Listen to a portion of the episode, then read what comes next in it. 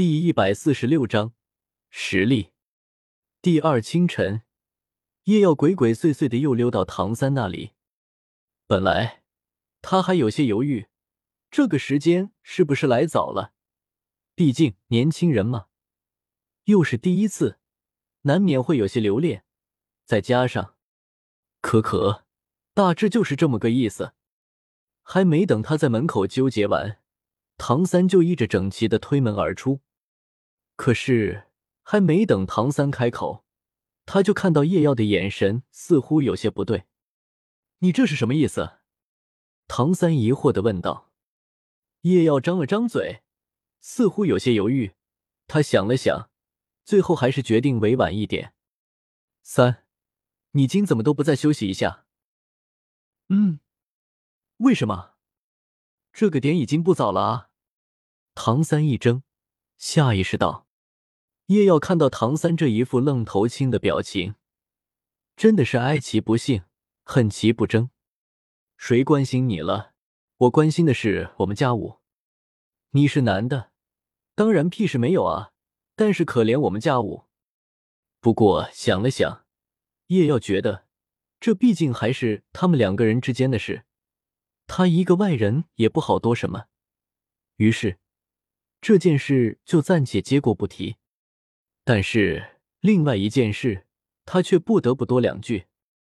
于是他只得闷声道：“那什么，可可，你们还？所以有些事呢，其实我是不建议你们这么早就。但是，哎，既然事已至此，也是没有办法。但是不宜过度。所以你到底在什么？”唐三有些无奈的道：“这神神叨叨的。”话不能清楚吗？你这的谁听得明白啊？叶耀也有些气急，话都得这么明白了，你还在这里装什么蒜啊？我昨晚上又不是没见到。该死的，你们年纪上，现在又是魂力提升的关键期，那个防什么事的不宜，懂了吗？叶耀四周看了看，然后低吼道：“更关键的是，别搞出人命了。”知道斗罗大陆有没有前世的那些避那啥的措施？五孩啊，禽兽！唐三愣住了，唐三震惊了，唐三抓狂了！混蛋，你一到晚都在想些什么啊？唐三气急道：“混蛋，别把我吵醒了，让我多睡一会。”叶耀看到唐三的声音突然拔高，连忙一把捂住唐三的嘴巴。示意他声一点。我昨晚不在我这里。唐三气急败坏的道：“啊！”叶妖愣了一下，然后下意识道：“你蒙谁啊！昨晚我明明看到你们。”唐三绝望的一把捂住脸：“孙贼，你可别了！”唐三黑着脸，转身走回门口，然后没好气的一脚将门给踢开。将房间完全展示出来，道：“这回你相信了吗？”叶耀看到唐三这一动作，第一反应就是赶紧把自己的狗眼给闭上，他可不想看到些什么不该看的东西。给我睁眼啊！唐三的怒吼声响起，可是叶耀丝毫没有理会，已然双眼紧闭。过了一会，叶耀发现耳边没有再传来唐三的声音。这才试探的微微将眼睛睁开，入眼的就是唐三生无可恋的表情。那啥，叶耀觉得自己似乎搞错了什么，有些尴尬的挠了挠头。真的啥事都没发生。唐三用那一双死鱼眼看着叶耀，你想发生些什么？有这样做大哥弟吗？一到晚就想着这些东西，当初我真是瞎了眼，认了他做兄弟。哦，这样啊，你早啊！叶耀松了口气，有些不满的道：“我不是一早就这样吗？”唐三很有一种掀桌子的冲动。哦，有吗？那就算你有吧。叶耀一副无奈的表情，好像是一个长辈对晚辈恶作剧表示的宽容与理解。唐三表示心累，不想和这家伙话了。你咋啥事都没做呢？叶耀发觉唐三真的啥事都没做后，话音一转，很是有些痛心疾首的道：“哎呀，都多少年了，你们还是这样不上不下的程度。哎，你知不知道，我这看在眼里，急在心里啊！真是的，从六岁开始，我就给你当僚机，给你创造了这么多好的机会。”结果你却到现在都没有把屋给拿下，哎，丢人！作为大哥，我为有你这样的弟弟感到深深的羞愧。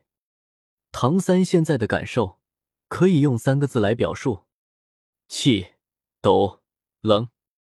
回忆起这些年无数次惨遭迫害的经历，唐三的眼角不由渗出了泪水。我们什么时候才能够真正的站起来？也是见了鬼了！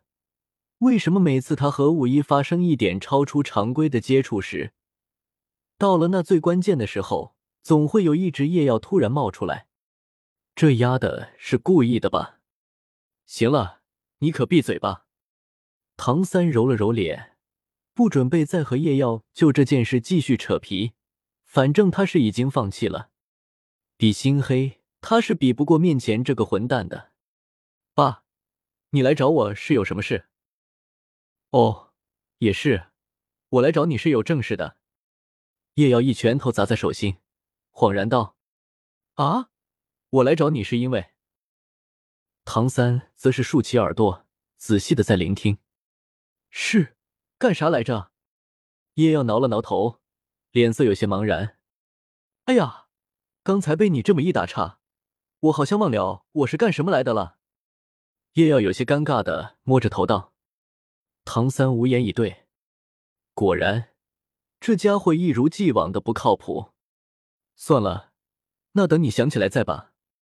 唐三叹了口气道：“那现在就让我先吧，正好我也有事跟你。”我，你，你，叶瑶连连点头道，一边在回忆自己到底是想啥来着。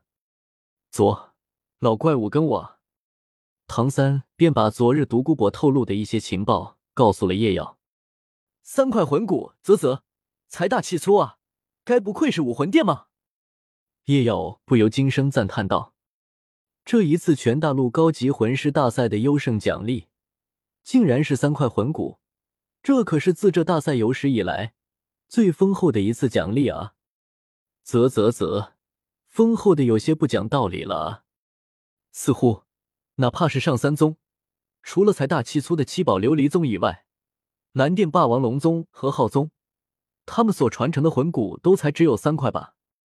更别提，甚至连一块魂骨都未必有的下四宗了。叶耀道：“嗯，不错，这次的奖励的确丰厚的有些过分了。”唐三点头道：“三块魂骨，哪怕是武魂殿要拿出来，恐怕也是很肉痛吧？所以。”也要摩挲着下巴，嘿嘿笑道：“这一次，武魂殿是有必胜的把握了。”来自小说群五八零一一七九五八。